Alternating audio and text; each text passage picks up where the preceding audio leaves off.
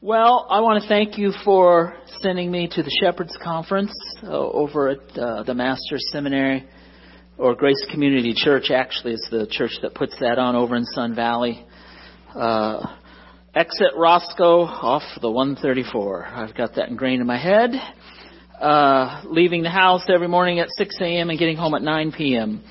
Uh, but uh, it was worth uh, every inch of crawling along the freeways uh, to get over there. Uh, I feel like uh, the theme this year was We Preach Christ. Uh, just world renowned speakers uh, and over 5,000 pastors and elders from around the world uh, was privileged to meet men who are laboring for the Lord in Pakistan, in Saudi Arabia, in Japan, uh, Africa, all over the place. Uh, just Israel. There were uh, pastors, evangelical pastors from Israel, uh, which, by the way, do you know that uh, it's against the law to buy property in Israel if you're going to use it to have an evangelical church? Uh, yeah, they can rent, uh, but they're not allowed to purchase that property. They're very strict about proselytizing in Israel. So evangelism is very closely monitored. So, but just fantastic time. Thank you. Uh, I was out, so I didn't have time really to work on Thessalonians, so I'm going to recycle one of the messages I heard uh, at the conference. So if you could turn to John chapter 21, uh, the Gospel of John, uh, chapter 21.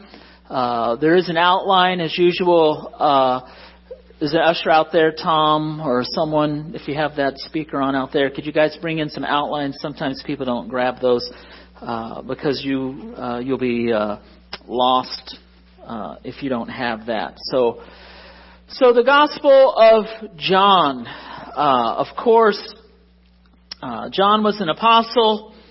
Uh, his gospel uh, was written for us to demonstrate the deity of Jesus Christ. Uh, John's gospel presents Jesus as God from the get-go in chapter 1. Uh, we know that's his mission. In the beginning was the Word, and the Word was with God, and the Word was God. Uh, all kinds of wonderful things uh, going on in the Gospel of John. You notice your outline is a little bit different this week.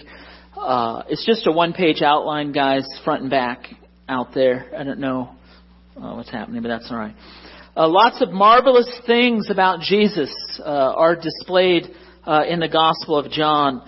How he brings light and life to the world, teachings, uh, the great I ams. There you go. If you need an outline, hold up your hand and Tom will get you. The great I am. He did amazing miracles to demonstrate that he was God. John records our Lord's passionate suffering, his hideous, humiliating death, and uh, just the powerful, glorious resurrection. Uh, and you see on your outlines, there's going to be places for you to write your own notes. I'm not going to be giving you answers at every stop. Uh, you'll have to think uh, today uh, to, uh, well, that sounded bad, as if you don't think every week. So that's not what I meant. So easy, Evelyn, easy. I can see you're getting angry. All right. I wanted uh, places on the outline for you to write some devotional thoughts there. Uh, so now we come to the end of chapter 20, if you look at verses 30 and 31, and we see John's climax to his wonderful, glorious gospel. End of chapter 20, and it hits like a giant thud. Because we read, let's read 30 and 31 first of chapter 20. It says, Therefore many other signs Jesus also performed in the presence of his disciples, which are not written in this book. But the things I have written have been written so that you may believe that Jesus is the Christ, the Son of God, and that believing you may have life in His name. But then we uh, come into chapter 21 and we think, well, the end of chapter 20, that's a great ending. That should be the end of the gospel right there. That's a, what the, everybody loves a happy ending.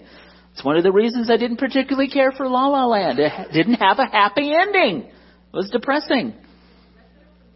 Oh, oops. As well as some immorality there, you know, so maybe you just skip it, so. Oops, sorry. Well, maybe you think it's happy. So that's funny. Okay. So we think this would have been a perfect ending at the end of chapter 20, but it's not the end of the story. Uh, we end on a high note. The pinnacle, the high point of the gospel would be perfect at the end of chapter 20. But it hits like a thud, like a colossal thud. It just comes kind of crashing down in descent as we enter into chapter 21. In fact, the contrast is so jolting when we come out of chapter 20 into chapter 21 that some so-called experts think that John didn't even write chapter 21, that it was added later by someone else. That's how, that's how much we think this doesn't go together. Uh, but he did write it. Uh, we'll see in a moment. And to make matters worse, in chapter 21, we're going to run right smack into Peter again. Good old Peter, right? What a pain. Am I allowed to talk about an apostle that way? Peter, the apostle Peter, what a big pain. Can't we just end with Christ? Chapter 21 ended with Christ. Do we have to go back and look at the apostle Peter again? Because we know he had some problems. It would seem this is very disappointing at first, I guess. Why don't we just skip chapter 21 and go flying into the book of Acts? That would be, that would be good. Because we like that, Peter. You know, after the ascension, the day of Pentecost, we have 11 chapters of Peter preaching and being courageous and leading. Let's just skip to that, Peter. Do we really need this John chapter 21 Peter all over again? There's an answer to that question. Yes, we do need it. Here's the answer to that question. Do we need this Peter? Because with all the glory that John has brought to us throughout his whole gospel, culminating at the end of chapter 20, eventually we know that all of that glory will end up in clay pots. You're going to be hard pressed to find a clayer pot than the Apostle Peter. Do you know 2 Corinthians chapter 4, Paul told the Corinthians, he was talking about their ministry, the gospel ministry, ministering to people, taking the word of God to unbelievers to bring them into the kingdom of God, and then taking the word of God to believers to sanctify them and disciple them. Paul says, we have this ministry in clay pots. Think about that. The glorious, majestic, righteous, beautiful ministry of the exalted Christ handed over to clay pots. This chapter 21 of John is for us. It has to be part of the story. When the apostle Luke began writing the book of Acts, how did he begin, begin it? He began it with the words that uh, uh, Jesus began, he says, I'm writing about all that Jesus began to do and to teach. So as the Lord ascended and the Holy Spirit descended in the book of Acts, the work of Jesus' ministry was handed over to the apostles first, who were clay pots. Now, I hate to bring you down. I don't really. I just say that because I feel like that's what I need to say. I actually enjoy it sometimes.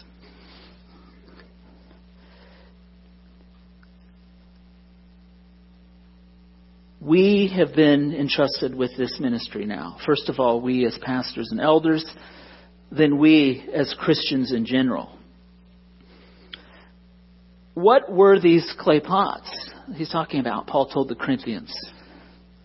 Well, a clay pot at that time was a very common, replaceable, weak, ugly, broken container or vessel that was kept in the home. And usually for a very specific purpose, they would collect a certain product uh, in these pots. Do you know what I'm talking about? Some of you are like, what is he talking about? We used to call that, in our home, we used to call it a pot. Get off the pot, you're hogging the bathroom. That's what we're talking about. That's what, yeah, some of you, I heard the murmuring. Ooh. Paul said, Jesus has handed over his glorious ministry to a bunch of clay pots. Weak, normal, average, broken, humble, common vessels. Peter is an example of that. That ministry has been passed on to us. We are the Norwalk Grace Brethren clay pots. Maybe we want to think about change, giving our praise team a name, huh? And now the clay pots. Uh, no, we probably don't want that. No. That, that might look good on a t-shirt. We need to hear this ending to John's gospel, right? It may drop like a thud at the end of his wonderful gospel, but we desperately need to hear it. Because even in our frailty and our weakness, we must carry on the gospel of Christ. I think we could make a case that Peter had done enough things that they might want to think about revoking his ordination papers. Right? Just think if he had come to our, he would come to our church and present his testimony and his application to our elders to join our team. We probably, at this point in his life, would say, no thanks. Uh, we've reviewed your resume. Uh, we noticed your application. We see here occasionally speaks for the devil. Uh, occasion, remember Jesus said, get behind me, Satan. Occasionally speaks for the devil, occasionally pulls Jesus aside and tells him what to do. And when things get tough, he denies, denies, denies that he knows the Lord. And then he swears. Um, we're good. We're good. Our team's set. Thanks, Peter, but I'll give you a few other churches you might want to contact. The loud thud we hear in chapter 21 starts with the first three words. Look at 21 verse 1. After these things. Jesus manifested or showed himself. He appeared again to the disciples at the Sea of Tiberias, and he manifested himself in this way. Simon Peter and Thomas, called Didymus, which means twin, and Nathanael of Cana in Galilee, and the sons of Zebedee, and the two others of his disciples were all together. So what we've got here is all the men who were in the fishing business. Martin, you're going to love this message today. You're, you're a resident fisherman, uh, I think. What we've got here are all the men who are in the fishing business, the Galilean fishermen. You can throw Thomas in there too, because he was one of them. Now, it's pretty startling in verse 3. And if you like to write in your Bible like I do, that's why I can never get a new Bible. I've just written so much in here uh, that I can't replace it. And I do. I did find a binding company in Manchester, Indiana, you mail your Bible when it falls apart and they'll rebind it for you and send it back. I can't part with this. Anyway, you don't care about that. Okay. Verse 3. In other words, if you write in your Bibles, you need to make a note something by verse 3. Shocking, startling, surprising, provocative, crazy, insane. What? You could write that. Because what does Simon Peter say in John chapter 21 verse 3? Simon Peter said to them, read it with me, I am going fishing. That's shocking. You don't look shocked, so maybe I have to explain it. We might think, oh, everybody in the ministry, the ministry is exhausting, it's tiring. Let me tell you something. If you do it right, it's exhausting and tiring in a good way. Everybody needs some recreation when they're in ministry, right? He's just going out to do a little fishing. Well, this is not about just grabbing a rod and a hook on a sunny day and going out to enjoy, some recreation. Earlier, Jesus had told his disciples, go to the mountain in Galilee and wait for me there. I'll give you further orders. Uh, I'll be there. You just wait. And then I'll give you a commission and you'll know what's coming next. But in a very predictable, disappointing move, Peter decides to go back to his former vocation. When he says, I am going fishing, he's not saying, I need to relax. He's saying, forget this. I'm confused. I'm, I'm, I, I don't know what's going on. I'm going back to what I did before the Lord called me. I'm gonna go back to being a fisherman. I know how to do that. Well, he's the leader. And just like any good rubber duck, all the rest of the fishermen follow him. That's why they're all there together. In the wording here, look at the wording in your scriptures. It, there, there's a finality about it. There's a permanency about it. It's not just recreational fishing. He is permanently going back to his old career of fishing. How do we know that? Because it says, uh, they say in verse 3, we will also come with you. They went out and got into the boat. Circle, highlight, underline. There's a definite article in the language there before the boat. It's the boat, the boat that they used for their job. It wasn't just any boat. And they were back in their own area. And notice it was a boat big enough for all of them to get into. It wasn't just a recreational boat. And what did they take with them? We know, notice as we go on down further in the story in a little bit, they'll take their nets. Nets are not used for recreational fishing. And if you look at verse 7, it says what? That Peter had stripped down to a loincloth. And what for? You should have a parenthesis with a statement, right, in your Bible? For he was, for he was stripped for what purpose? For work. went back. says they were a hundred yards out. They weren't just fishing for fun. Now here's a huge question. Why did Peter do this? Why did he do this? Why did he go back? Hadn't he seen the risen Christ already? Yes. In this account in a little bit, we'll learn this is the third time Jesus appeared to them. He'd already seen the Lord twice after his resurrection. So why did he go back to fishing? And I think the answer is more simple than we might expect. The answer is that he was a crushed man. He was a crushed, destroyed, embarrassed, humiliated man because of his behavior toward Jesus at the trial, at the crucifixion. He, remember, would always be the one, right? Out front. He would always be the one who would say, ready, fire, aim. Right? That's Peter. He was completely embarrassed and lacked any self-fortitude at all to continue in the Lord's work. He was a proven failure at this point. One minute he's serving the Lord and the next minute he's serving the devil. He's, he had told Jesus earlier in the Gospels, remember, he said, I will follow you to death. And the next minute, he's running away.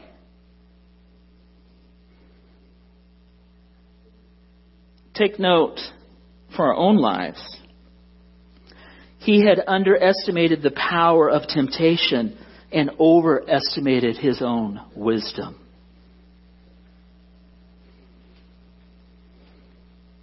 At the moment in the story when Peter abandons the Lord and runs away, we don't even know if he's any different than Judas at that moment. Full of self-doubt, overwhelming weakness, debilitating fear and disappointment. But I can fish. I know how to fish. I'm going to go back to fishing.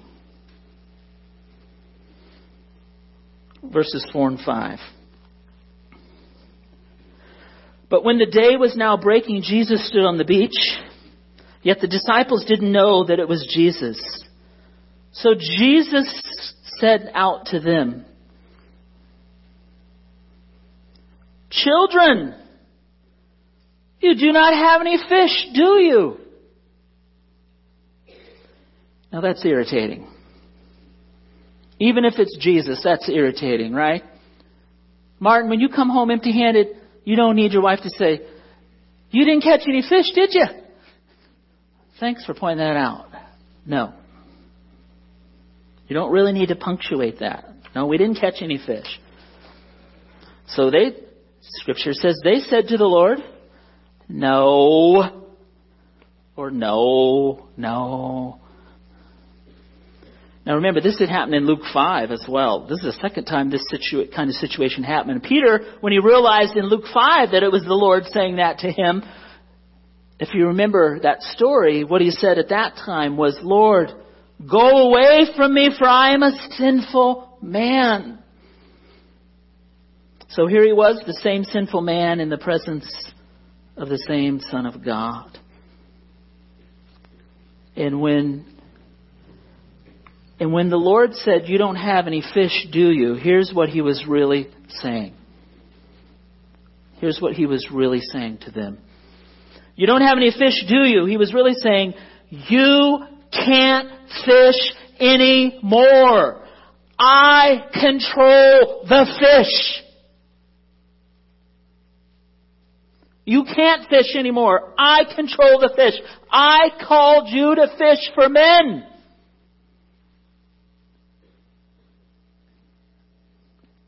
No, no, no, that's just a coincidence. They, they were just in a bad spot on the water, right? In verse 6. So he said to them, Cast the net onto the right hand side of the boat, and you'll find a catch. So they cast, and then they were not able to haul it in because of the great number of fish. You know, originally, at first there was no fish anywhere in the area, and when the Lord said, Oh, cast the net on the other side of the boat, I'm sure their first instinct was, What? Is he crazy? You know, so we just stay in the same bad spot where there's no fish, so we'll just take the net from this side and we'll put it on this side, and that'll make a big difference. That guy over there on the beach, he doesn't know what he's talking about. And by the way, this is the last miracle recorded in the Gospel of John. There must have been some kind of authority or something in his voice that caused them to do what he said, even though they didn't know who he was yet. But then the scriptures say, if you look there, verses 6 uh, and 7. Look at verse 7. It says, The disciple whom Jesus loved said to Peter, and by the way, who is the disciple whom Jesus loved? John, the one that wrote this gospel. I mean, why call yourself John you can call yourself the disciple whom Jesus loved? I mean, that's even that's even better, right? He never mentions himself by name, which I think is a, just a mark of humility. The disciple whom Jesus loved in verse 7 said to Peter, It is the Lord. It is the Lord. Then look what the scriptures say. When Simon Peter saw that it was the Lord, he put it on his outer garment, for he had stripped himself off so that he could work, and he threw himself into the sea. Well, that, that is so Peter just totally out of control, impulsive. He doesn't even help the guys haul in the fish because the passage tells us they couldn't even get it in the boat that they, they were dragging it back to the shore. Uh, and he just jumps out of the boat and he starts to go.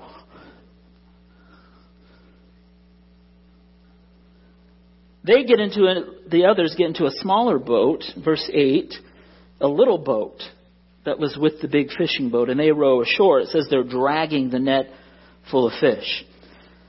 The scriptures say, continue reading on, verse 8, verse 9, when they got out on the land, they saw a charcoal fire already laid and fish placed on it and bread. So they get there, and Jesus had made breakfast. How does Jesus make breakfast? Here's how Jesus makes breakfast. Breakfast breakfast. It's there. That's probably the best breakfast they ever had, right? Can you imagine? Can you imagine the resurrected, risen, eternal Creator God of the universe making you breakfast? That's really. I don't even know why I'm saying it. It just it just strikes me as, geez, okay. He says in the passage, Bring some of the fish you've caught and we'll add to it. Now, verse 11 there says that Peter did what Jesus said, and he went and he dragged the net full of fish. It says how many fish were there? 153 fish were there. Now, that's interesting that they mentioned the number. And that's important for two reasons. Number one, we know that John was an eyewitness, a reliable eyewitness, so much so that the fish had been counted and he recorded the number. Uh, and secondly, it's significant because it's a miracle. Such a small net couldn't have held all those fish. Verse 12, uh, or at the end of verse 11, it says, even though there were so many, the net was not torn. So now that Peter and the others know that they can't fish anymore, now that they know it's Jesus, they know they can't fish anymore. And that's the lesson for them there. You can't fish anymore. I control the fish. You can't fish for fish when you've been called to fish for men. Now notice in our text starting in verse 12 that Jesus, our Lord, begins to do an amazing thing. What does he do? He moves toward the restoration of Peter and the others.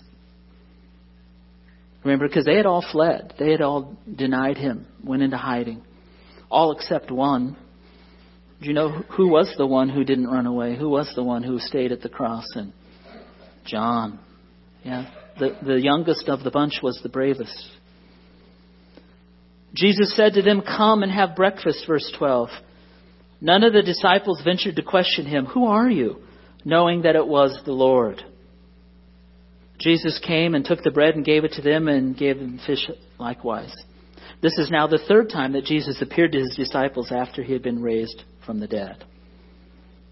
Now, we don't know what the conversation was around that breakfast fire, but I think we can think about that and we can kind of figure that out, right? It must have been pretty intense, right? There were probably a lot of apologies. Sorry, Lord, we just didn't trust you. We all ran. We all scattered when you were arrested. Only John stayed. We're all weak. We're useless. We didn't know what else to do. We know how to fish, and so we thought we would just go and do that. Then the Lord starts the restoration. Now, what's interesting is if it was you and me, we would have thought, you know, Jesus might want to put together a replacement group because these guys blew it. Right? Come on.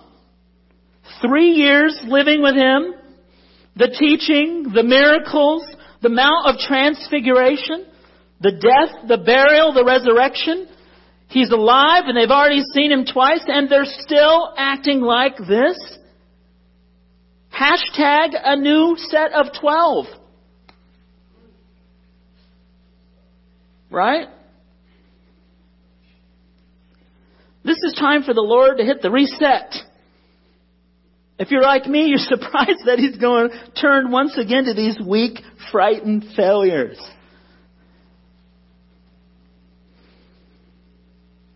But here's the good news, folks. Here's the good news. Do you want some good news? Some of you are begging for it. Okay. The good news is this is all he has to work with. Clay pots. Is a new group going to be any better than these 11? We're all human. We all have the struggles, right? We're all clay pots. You know, this is just like, don't apologize for quoting scripture. Okay. It kind of reminds me a little bit of Isaiah, right? When in Isaiah chapter 6, when, uh, and by the way, Isaiah chapter 6 is Isaiah's salvation. This is Isaiah's conversion to true belief in the living God. It's really an interesting account there in Isaiah 6. Because when God, who in the person of Christ appeared to Isaiah in Isaiah chapter 6, appeared in his glory, Isaiah cried out, Woe is me, for I'm a man of unclean lips. and we, we, I think we tend to romanticize and make it more grandiose than it is when the triune God says to Isaiah out of all that smoke and fire, who will go for us? And we think Isaiah says, me! Oh, go pick me! I don't think that's how it happened. No one else was there. He was the only one. he was there by himself, the passage says. It's not like there's a big crowd and there's tons of people. Oh, I'm gonna, oh, forget these people, Lord. It's me. Pick me. He was there by himself. I, I think it was more of, pick me. Or it was more of, um, uh, pick me. That's what, that's what I think it was. Clay pots. So here's a big question in John chapter 21. How does Jesus disciple a disciple? Isn't that a great question? How does Jesus disciple a disciple? How does Jesus restore a disobedient disciple? How does Jesus do biblical counseling with a disciple? How does Jesus shepherd a wayward sheep? How does he pastor them? How does he recover them for usefulness? And we think, oh, this is going to be very long, very complicated. This is going to take years of therapy to get these guys back on track. Months and years. But how does he do it? How does he do it? Verse 13 begins, or verse uh, 15 begins. He does it by asking Peter one question three times. Do you love me? Pretty simple. Session over. Pay the receptionist on your way out. You know, the world's full of techniques and strategies and ideas and philosophies and therapies and endless books and more complexities in the back of a Persian rug on how to counsel someone. And how did Jesus disciple this weak, vacillating disciple? Four words. Do you love me? It's shocking for its simplicity. There's absolutely no ambiguity. There's no gray. There's no trying to figure out. It's simple. Either yes or no. There's no mystery in Jesus' counsel. Do you love me? If you're like me from childhood, I was taught, you know, from very early age, you need to believe in Jesus, right? Romans chapter 10, you need to believe in Jesus. Then you grow a little older and you start hearing, you need to serve the Lord. You need to do something for Him. You need to work for the Lord. You know, and along the way we learn also, well, we need to witness for the Lord. We need to share the gospel. We need to talk to other people about it. You know, if you're like me, a lot of you from an early age, I was involved in the church from a very early age. Uh, whenever the doors were open, I was there. Uh, later, I became active in youth group. I spent six years doing Bible quizzing, going to Momentum, helping around the church wherever I could. Later, growing into an adult, uh, yes, I'm an adult, uh, teaching, discipling, leading, doing all these things. But all along the way, I noticed something uh, that little kind of bothered me. It never felt like I was really experiencing the sanctifying power of the Lord in my life. Sanctifying power meaning that intense growth, that uh, deep intimacy that changes your life because you're spending time with Jesus. You know, and it's at that point where someone says, well, you need to be filled with the Holy Spirit, uh, you, which means you need to yield yourself more and more to the Spirit so that He can empower you and sanctify you for the Lord. And, and you have to strive to be filled with the Spirit continually. To me, that felt a lot like a, a passive approach to my spiritual life. It was like, okay, here I am, God, I'm waiting. I'm waiting for you to come upon me and zap me full of your energizing power so that I can serve you faithfully. I'm open. I'm, here, you know, come and fill me, right? It was all very passive and, you know, I just stand there and I do nothing and I wait for God to come and do everything. I was waiting for something to happen to me and so, uh, I remember a long time struggling with my sanctification until you come to uh, places uh, like 2 Corinthians 3:18 this is very helpful to me which talks about how we gaze into the glory of Christ and then we are changed into Christ's image by the Holy Spirit. You know, and then we begin to understand something when we see passages like this. We begin to understand that sanctification or spiritual growth is not passive, but it's aggressively active. Sanctification is not dependent on me just passively standing there empty waiting for the Spirit to come fill me. But sanctification depends on the relentless pursuit of the knowledge of God in the glory of Christ.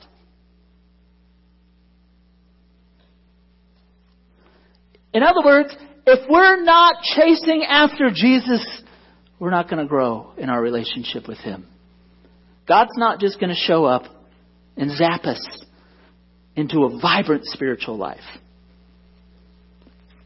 By the way, that's called Robert help me, Keswick theology or Keswick theology. Let go and let God. That that's really what a lot of believers believe. There's only one way to enter into the glory of Christ in the pursuit of knowledge of Him. And that's, we have to go to the Gospels. We have to go to the Scriptures. We go to Matthew, we see Jesus as King. We go to Mark, we see Him as a servant. We go to Luke, we see Him as a man. We go to John, we see Him as God. We go to Hebrews and we see Him as a great high priest. We go to the book of the Revelation and we see Him as the Lamb who reigns and the King who sits and reigns on the throne. And then we can go back into the Old Testament and we can see Jesus Christ in every book throughout the Scriptures and we're just taken with His glory. At every turn, He is exalted as King of the world. It is a relentless pursuit of knowing Christ in the pages of Holy Scripture that we grow and that we have a vibrant relationship with Christ. And we don't ever stop. We keep seeking and seeking and seeking and knowing and knowing and knowing Him. The clear word of Scripture, our Bibles tell us that our sanctification is directly connected to our pursuit of the knowledge of Christ in all his glory. It's not passive. Paul told the Colossians, remember, let the word of Christ dwell in you richly. So we come to the end of John's gospel and we're amazed at the simplicity of what our Lord said to recover and restore the most critical disciple of the bunch because the early church desperately needed Peter back in the fold. Jesus says, let me ask you, Peter, one question. You ask the question out loud together with me. Do you love me? He says, Have you seen enough, Peter? Have you heard enough to love me? You know, I always knew that I needed to believe in Jesus and I needed to serve Jesus and I needed a witness for Jesus, but I'm not sure I ever thought about the fact that I needed to love Jesus. That may sound weird, but I know you know what I'm talking about. But we should have known that, right? Because what's the first and greatest commandment, Jesus said? Love the Lord your God with all your heart soul, mind, and strength. Jesus is God in human form, and so what God expects from me for Jesus is to love Jesus with all my heart, all my soul, all my mind, and all my strength. It's all tied to loving the Lord Jesus Christ with all our human faculties.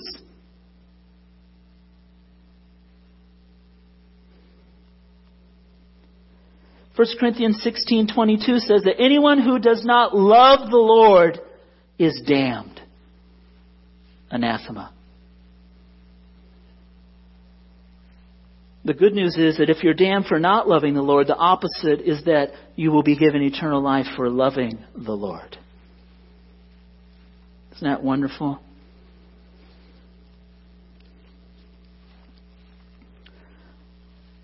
The motive for all our sanctification, the motive that drives us in all of our service for the Lord, the motive that compels us to follow the Lord is simply, do you love me?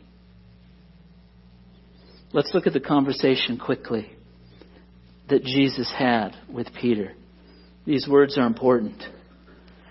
Verse 15, when they had finished breakfast, Jesus said to Simon, said to Peter, Simon Peter, Simon, son of John, do you love me more than these?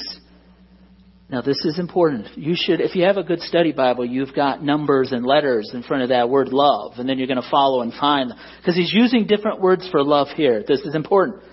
Jesus says, do you love me? Agapao the deepest, most noble, most committed type of love.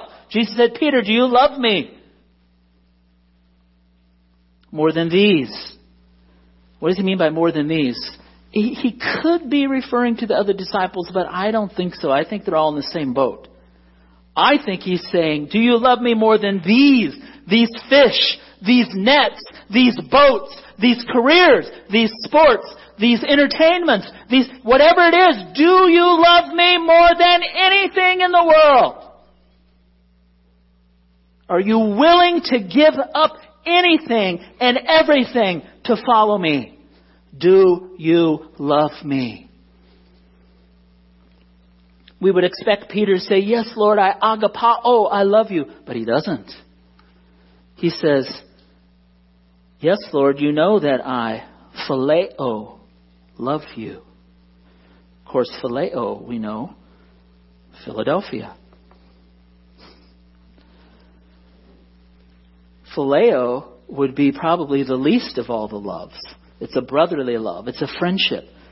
So Jesus says, Peter, are you deeply committed to me? Do you love me more than life itself? And Peter says, Lord, you know that I really like you a lot. That's what he says. That's what he says. Lord, you're a great guy. You know that I like you. Isn't that weird?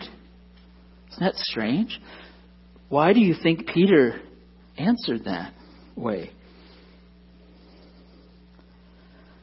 I think he answered that way because he knew if he had answered any other way, he would have been a liar and the Lord knew it. Right? After everything that had happened, every way that Peter had disappointed the Lord, for him to look the Lord in the face and say, Lord, you know that I would sacrifice everything for you. I am deeply committed to you. And he knew he had just betrayed the Lord and denied him three times and ran off and he was in hiding. He couldn't say that to the Lord.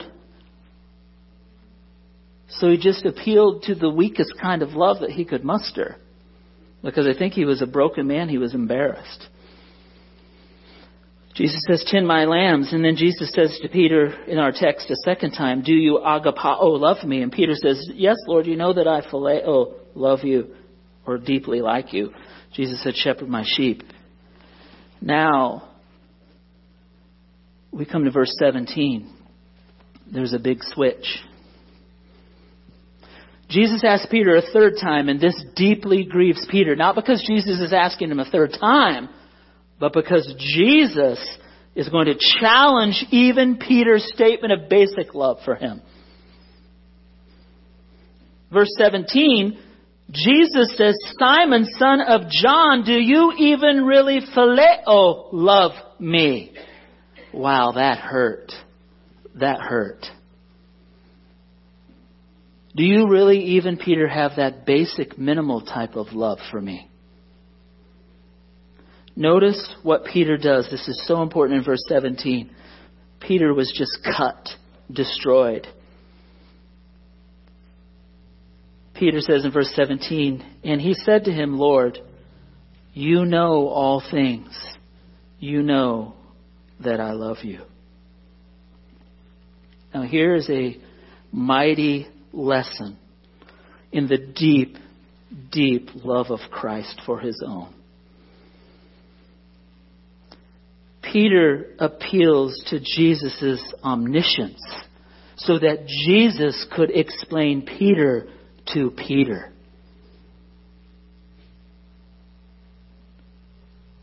The reason he says, Lord, you know all things, he's saying, Lord, you know. You're omniscient. You know my heart. You know that I love you. He's saying, You know whether or not my love is real, because here's a tremendous lesson. Our Lord will accept a love that is less than perfect, but never a love that is less than real. What other love could he accept from clay pots but imperfect love? As imperfect as Peter's love was, it was real. And he appealed to the Lord to search his heart because he had been so crushed, so broken. Peter probably even wondered if he really loved the Lord. Because we get hung up on our past, don't we? And this is a recent past. He's thinking about all his failures, all his mistakes, all his weaknesses, and he's probably thinking, you know, here's the Lord in front of me asking if I love him, and I can't tell him that I love him because I've been a humongous failure. And so he says, Lord, search my heart. Search my heart because you know whether or not I really love you.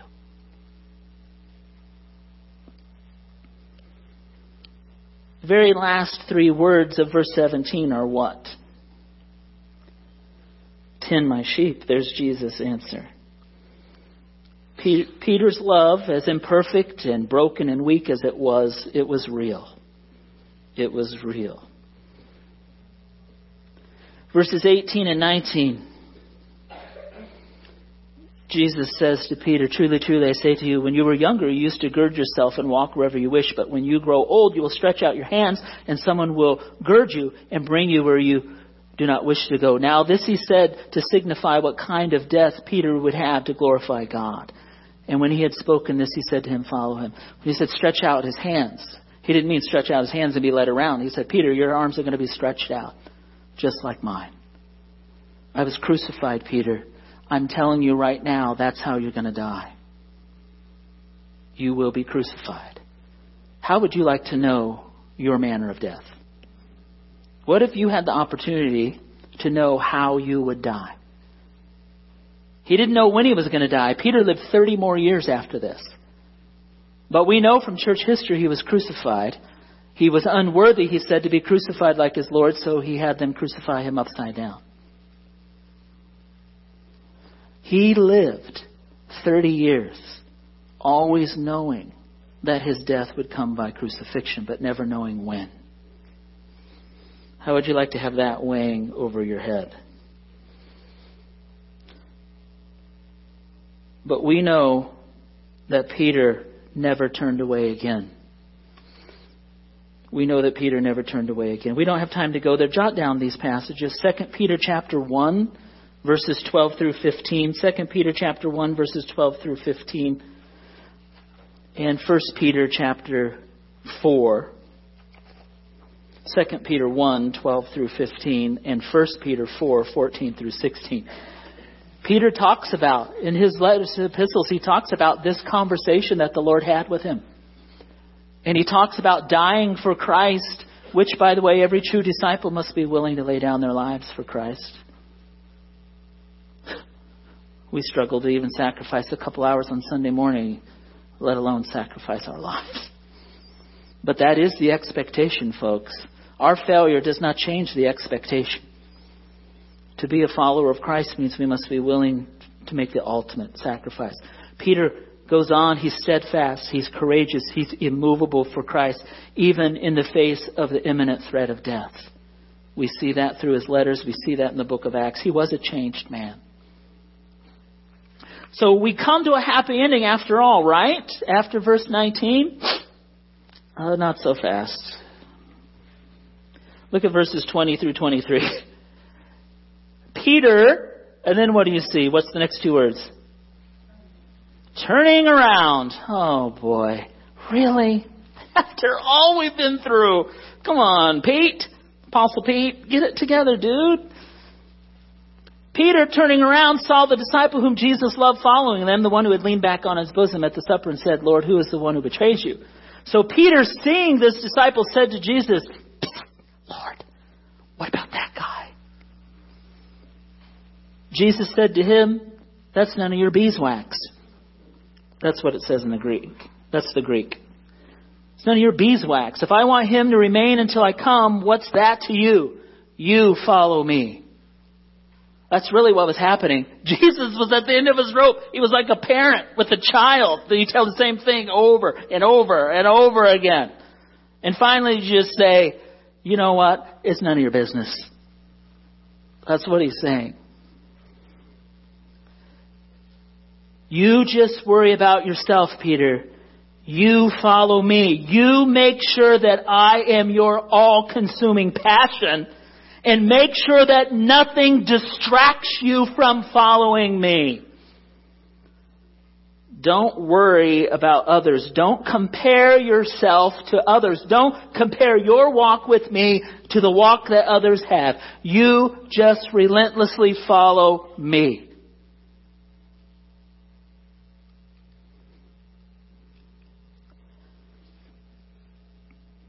Clay pots. Our Lord has no other options, does He? But that's good news. I'm a clay pot. Some of you know me better than others know me, and you're saying in your mind, oh, yes, amen. He's a big clay pot. It's true, I confess. In Acts 1 through 11, we see a new Peter preaching, teaching, being a bold witness, demonstrating courage and leadership in the face of violent threats. A true disciple of Jesus is willing to sacrifice even his very life. A true disciple loves nothing more than he loves Jesus.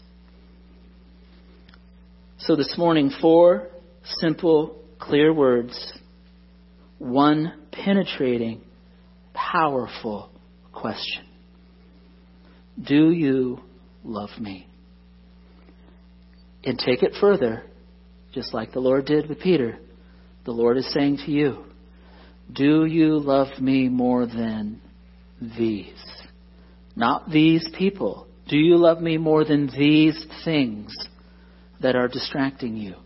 These things that are trying to control your heart. These things that are beckoning you to come and worship them. These things that seem so good and wonderful and fun and exciting and do you love me more than these? Are you willing to leave behind everything? Everything to follow me. Let's pray. Let's stand together. Let's pray. Dear gracious Heavenly Father, thank you for this message. It is not my message. I borrowed it from a speaker at the Shepherds Conference, but uh, you have used it in my life mightily because it's your word. Father, we need to see and hear this conversation you had with Peter because that's us. We live in a world that tells us that we need to be exalted, that we need to be esteemed, that we need to uh, you know, be in the limelight. We, we are superstars. We are important. It's not true. We're clay pots. We're clay pots. We're common. We're ordinary. Sometimes we're broken. Sometimes we're useless. But that's the good news because you are a God who knows a good clay pot. It is Christ in us that can bring Christ from us. We want to serve you. We want to believe in you. We want to be a witness for you. But Father, more than anything else, we know based on what we've heard this morning that we must love Jesus. Our Bible tells us he who does not love Jesus does not love God. So many people run around today saying, Oh, yeah, I love God, I love God, I love God. But who's this Jesus? If we don't love Jesus Christ, we cannot love God. It's not possible, no matter what we tell ourselves. And Father, for those of us that belong to you already, we have entrusted our souls for eternal life into the hands of Jesus who died in our place and who rose from the dead, but still we struggle sometimes. We have slowed down in that relentless pursuit of the knowledge of God found in the glory of Christ revealed in the scriptures. We've gotten lazy, we've gotten apathetic, we've gotten self-centered, we've turned, we've turned Jesus into nothing more than a moralistic therapist. He exists to make us feel better about ourselves. That's hogwash. Christ is on the throne. He is to be exalted. John said, Jesus must become greater. I must become less. Father, we are less, but we know that we are not useless. If we allow you to rule and reign over us and in us. So, Father, my prayer as we enter the Easter season is that we would relentlessly pursue the knowledge of God and the glory of Christ as revealed in the Scripture. That we would be willing to love Jesus more than all of these. Anything that we think we need, anything that we want, anything that we desire, our disappointments, expectations that we've had, may we just surrender it all until Christ becomes all in all in our lives. Because that's all that matters. Father, forgive us for our sinfulness. Forgive us for not loving you more than all of these. Thank you for the good word this morning. Thank you for the rebuke. Thank you for the encouragement. Father, thank you that Jesus comes after us. When we set out to sea rowing off away from the Lord, he appears on the beach and says, Come back. Come back. Come back. Thank you for pursuing us. Thank you for restoring us and rescuing us. So, Father, we leave here full of joy, praising, exalting you and your Spirit, especially exalting Jesus Christ. And it's in His name we pray. Amen. Thanks for being here today. God bless you.